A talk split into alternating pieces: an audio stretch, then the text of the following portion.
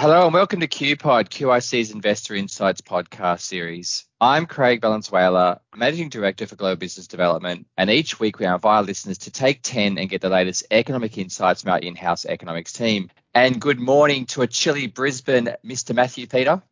Yes, good morning from up here. I'd just be as, as well served being down at Melbourne, I think, at the moment all about the woolly jumper today, mate. Mm-hmm. Uh, Matthew, I thought that we could start overseas, not because it's warmer over there, but because there's been some financial market activity. Financial markets absorbed a change in tone by the US Federal Reserve this week as the Fed upgraded dot plot cash rate projections, Matthew. What were the key insights that we should be aware of? Yeah, well, that's right, Craig. The Federal Open Market Committee, the FOMC, the Fed's committee responsible for monetary policy, met this week. And although they uh, didn't make a change to the Fed funds rate, that's the overnight interest rate set by the Fed, they did change their projections of where the rate would be out to 2023. That's the so called Fed dot plots that you referred to there, Craig. Prior to this week's meeting, Fed was projecting no change from the 0.1% Fed funds rate currently in place right out to uh, the end of 2023. That's the last year of the projections. Now, in the latest projection, they're now projecting two 25 basis point rate hikes uh, by the end of 2023. That would take the Fed funds rate from 0.1% to uh, 0.6%. Now, Matthew, we're at a very low point here in terms of cash rates. So, whilst normally 225 basis point changes wouldn't be seen as significant, obviously under the current situation, it's huge. Did it take markets by surprise? Yeah, it, was significant and one that markets weren't anticipating. Uh, the US bonds, for example, sold off in the hours after the meeting with the yield on that US 10 year Treasury spiking by 10 basis points. So that is a big move in a fairly short period of time. However, overnight, what we've seen is yields have unwound uh, much of yesterday's sell off, and they're currently trading at just three basis points higher than the rate that they were at pre uh, the FOMC meeting. And uh, yields are sitting around about 1.5% on the 10 year Treasury at the moment, which is still a pretty low interest rate. Yeah, it takes a lot to shock the markets these days. Matthew, what led to the Fed's change in that rate outlook? Well, Craig, the clue there is the other projections that the Fed provides with their dot plot. So, along with the Fed funds projections, the Fed also provides projections or dot plots of economic growth, inflation, and unemployment. And here there were significant upgrades to year ended 2021 growth and inflation projections. So, for example, GDP growth, US GDP growth, was revised by the Fed up from a year ended rate of 6.5% back in their March meeting to 7% currently. Core inflation, which is central to the Fed's uh, policy making, of course, was revised up by 80 basis points in 2021 from 2.2% to 3%, largely as the very strong inflation outturns that we've seen recently, Craig, in April and May were incorporated into their forecasts.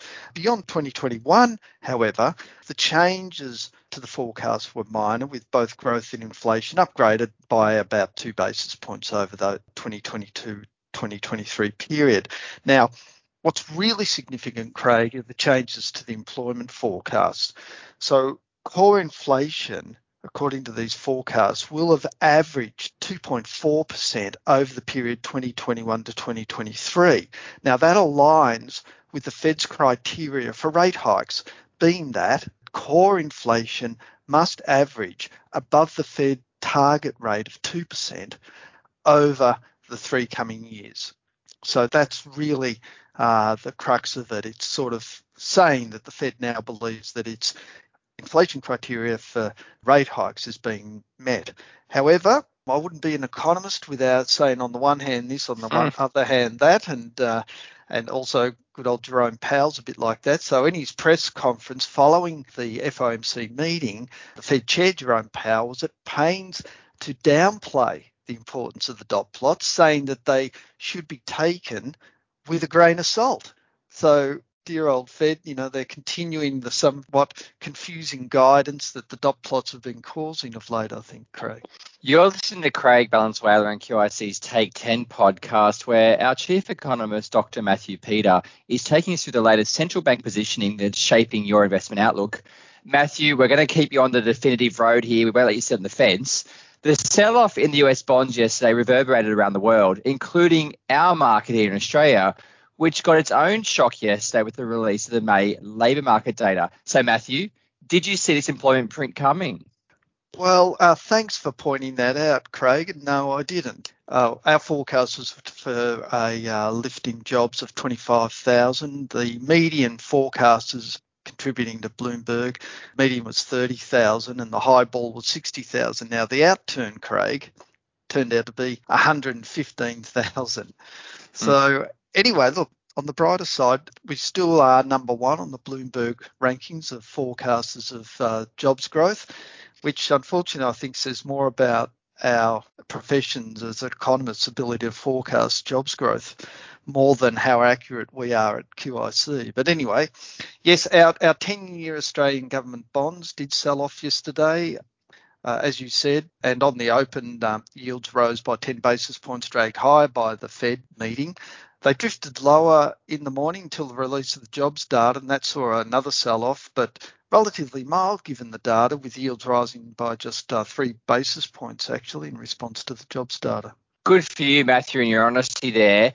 And yet, we still had a rather dovish speech yesterday by the RBA. I think Governor Lowe was up in Toowoomba providing an update.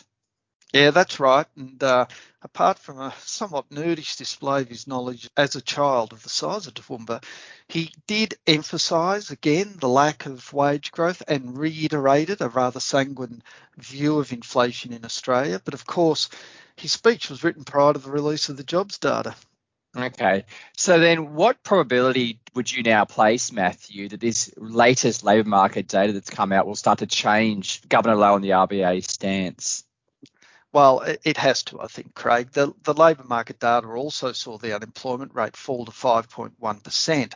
That's back to the pre pandemic level uh, that we saw in February of last year. And at, at this pace, we'll finish the year with an unemployment rate around 4.5%, which would be close to the RBA's full employment rate of being in the low 4%. But we're also seeing stronger growth generally in the economy. What we're not seeing yet, unlike in the US, is um, unexpected rises in inflation. So our inflation print, our latest inflation print, which is the March quarter, showed CPI rising at an annual pace of just 1.1%, wage growth a mere 1.5%. Now we do know that inflation will be spiking higher over the June quarter, with the RBA and ourselves expecting the annual inflation rate to lift above 3%. But even with an expectation that the inflation spikes are temporary, which is the RBA stance, the RBA, I think, will be forced to uh, change their policy stance and take a less dovish approach. You're listening to Craig Valenzuela and QIC's Take 10 podcast, where our chief economist, Dr. Matthew Peter, is taking us through the latest central bank positioning that's shaping your investment outlook. Matthew, it sounds like the RBA might also be contemplating whether to start to push out that yield curve control on the three year bonds from April to November 2023, and possibly also whether to bring forward their guidance for the first time of that hike in the cash rate. So, Matthew, with this later data impact, what are we likely to see from the RBA in their next monetary policy meeting? Yeah, Craig. Well, the recent data has to bring the current cash rate guidance of the RBA that they won't tighten until 2024 into question, with the strong probability that the first rate hike will be brought forward into at least into 2023. Therefore, with the first rate hike sometime in 2023, uh, the RBA can't push out the target date of the three year bond yield tie down to November. It has to leave it at April. Got it. Matthew, similarly, the RBA must also, one would assume, have to make a decision on whether to extend their bond purchasing program, which you previously mentioned ends this September. So, what's your prediction? What will they do? Well, the RBA themselves have articulated uh, three possibilities. Uh, the first is extending the current $100 billion bond purchase program for another six months. The second is scaling back the amount purchased or spreading the purchases over a longer period.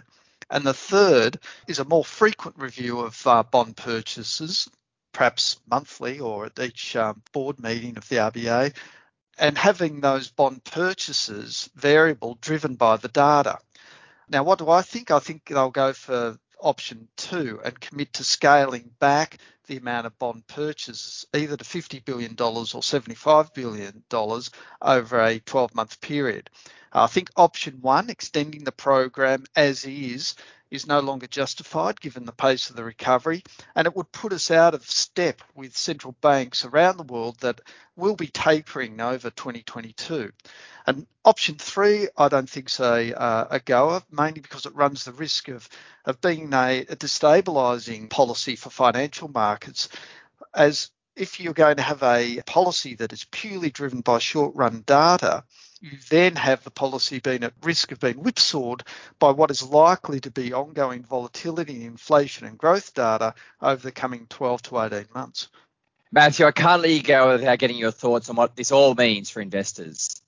Although remaining cautious, central banks are preparing markets for tighter monetary policy with rate hikes coming earlier than banks' previous guidance. This is going to be bad news for bond valuations, uh, particularly around the three to five year maturities. If the current inflation spike does, however, to prove to be transient, then the rise in nominal bond yields will be due to a rise in, in real bond yields, in which case linkers are also under threat. Uh, if central banks can pull off their glide path to QE tapering and be able to have a gradual rise in rate hikes, then I think the threat to risk assets is low. The negative impact of rising interest rates in that scenario would I expect to be offset by robust earnings growth. And finally, with currencies, I think I'd be nervous, Craig, if I was short the US dollar at the moment or long the Aussie dollar. It's not often that we get to say the markets were caught out by a central bank, but the FOMC's dot plot update did exactly that overnight, moving the bond markets, at least initially. And similarly, a shock positive employment result in Australia that more than doubled the upper end estimates caught many by surprise locally. A result I should also point out, which was largely driven by a spike in full time women entering the Australian workforce. Will our strong employment growth see the RBA change its dovish stance? Or will our slow vaccination rollout and renewed border controls as the Delta strain continues to affect Australia's east coast maintain the RBA's present stance? I'm Craig Valenzuela for QPod. Thank you for listening and have a super weekend.